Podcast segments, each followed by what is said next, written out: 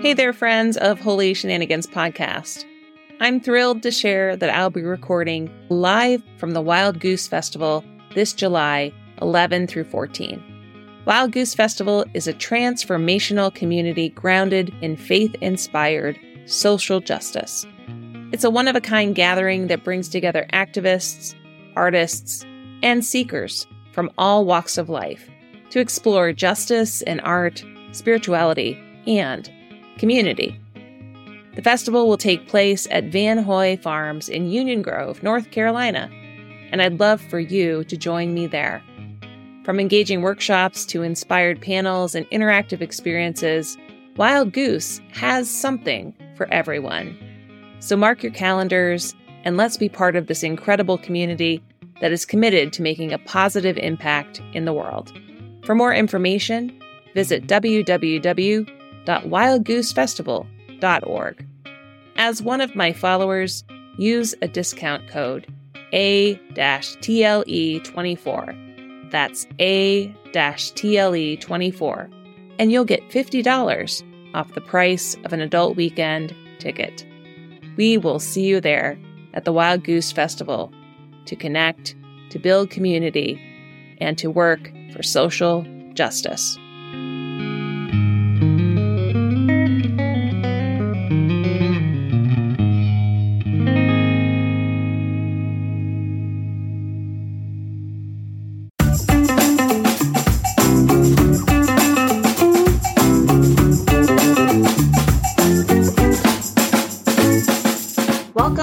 Shenanigans. These are stories to surprise, encourage, redirect, and sometimes turn life upside down, all in the name of love. I'm your Holy Shenanigans Muse, Tara Lamont Eastman. I'm a creative, a feminist, and a pastor. I invite you to join me for this unpredictable spiritual adventure that is always sacred, but never stoppy. And this episode is called Rebellious Hands of Healing.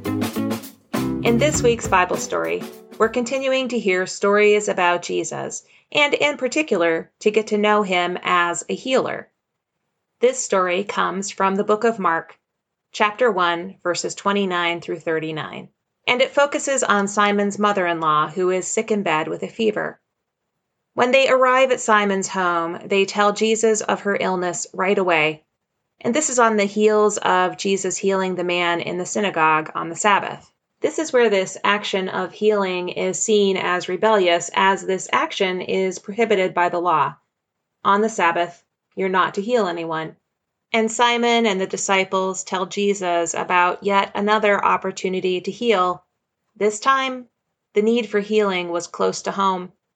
Simon and the disciples are not quite so bold to exactly ask Jesus to heal his mother in law, but they do let him know that she's very ill.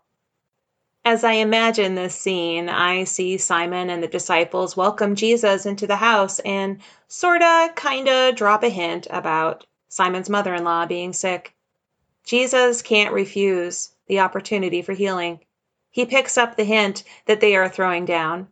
Jesus goes to her, takes her by the hand, and the text says, He lifts her up, and the fever leaves her.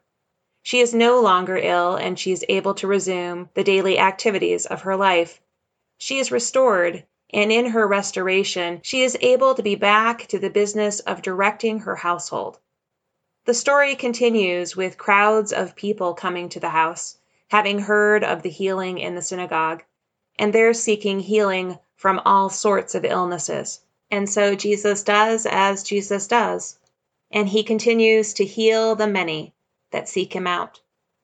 In this Bible story, Jesus starts his healing work in the synagogue, then moves on to a home of a friend and a disciple, and then literally heals people in the street.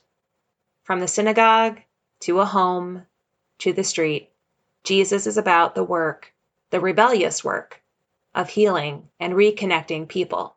I find it interesting that in this active story of healing of synagogue to home to street, that there still is this sense of intimacy in the healings of Jesus.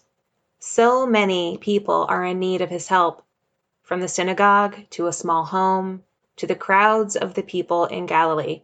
And even at great risk, Jesus heals people. Person by person, ailment by ailment, need by need, Jesus takes each person by the hand and lifts them up so that they can be reconnected and whole in their synagogue, in their homes, and in the community. And while the scribes saw Jesus as a rebel for taking this healing action, Jesus helps people.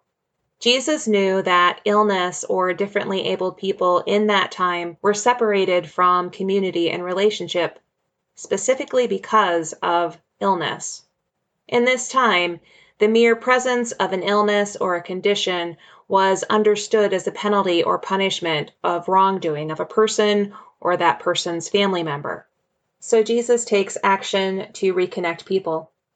And he heals people, not only helping each person feel and become well in their own bodies and minds, but to heal and reconnect them in relationship to their house of worship, their family, and the greater community. Which makes me wonder if this is why, besides his compassion, that Jesus healed people in all three of these places to make a point. In the synagogue, in your home, and in the street, perhaps Jesus is saying to those that oppose him, God's healing can and will happen where it's needed. Healing can't be delayed because of your limits. Jesus is rebellious, and Jesus has compassion on people. St. Augustine said, Since you cannot do good to all, you are to pay special attention to those who, by accidents of time or place or circumstance, are brought into closer connection with you. Perhaps Jesus is calling us as we hear this story of healing and connection to take part in receiving and giving space for healing and connection with whomever and wherever life takes us. Which brings me to this week's Holy Shenanigans story about, you guessed it, healing and connection. There's a hymn in the Lutheran hymnal by Marty Haugen called All Are Welcome. The first verse of the hymn goes like this Let us build a house where love can dwell and all can safely live. A place where saints and children tell how hearts learn to forgive. Build of hopes and dreams and visions, rock of faith and vault of grace. Here the love of Christ shall end divisions. All are welcome, all are welcome, all are welcome in this place. This week, I shared this hymn via Zoom with some grade school students who are preparing for their first communion and learning about welcome. This hymn was written in 1950, long before the impacts of COVID 19. But this hymn introduces the idea of building a house of love, and in 1950, perhaps this place might have been limited to a physical building. However, the hymn helped be a starting point, a jumping off point for the students to start talking about how to feel welcome and welcome others in the church. In later verses of this hymn, it travels beyond wood and stone and roof and rafter and speaks of welcome to all people in all places, kind of like the synagogue, the home, and the community, like the Bible story I mentioned earlier, which leads me to wonder how can all spaces where worship, how we worship God, the homes we live, and the communities we work become places known for healing and welcome? Some might say that this is a pipe dream, but sometimes I find myself surprised by the hand of healing that shows up in moments where the Spirit of God gives hope, healing, and, well, holy shenanigans. Not long ago, a friend of mine was looking for a new church home, and this friend lives thousands of miles away. But I thought there might be a way for me to help them in their search and connect them to an ELCA church in their area. And so I went to Google. I found three options that I thought might work, and I started making some cold calls. And this is how those cold calls went. Church number one. Ring, ring. Hello, this is so and so church. How can I help you? I gave my name and asked if I could speak with the pastor, and it turned out I was already doing so. They went on to help me with my questions and shared the names of a few other churches that might be a good fit for my friend. In this time of pandemic, I wasn't sure if a person would pick up, but a person did, and the pastor did. And they were kind and caring and helpful. After talking for quite a while, I hung up and I thought, wow, that was a wonderful conversation. So, church number two. Ring, ring. I got the answering machine and I left a message. Church number three. Ring, ring. I got the receptionist who took a message and promised a call back. And believe it or not, the pastor, less than eight miles from my friend, called me back later that day. They answered my questions and they even set up a plan to reach out to my friend. Success! But before the conversation ended, the pastor asked me, What is the name of your church? I'd like to add you and your church to our prayer list. It's been challenging to be a pastor in a pandemic, hasn't it? Yes, Pastor. Yes, it has. I wasn't just thankful for the help that they were going to try to give my friend. I was thankful for the help that they gave me in that moment of compassion. And with the task complete, I hung up. And I thought this task was done, but it wasn't quite done. Later that night, the pastor from the second church that I had called and left a message at called me back.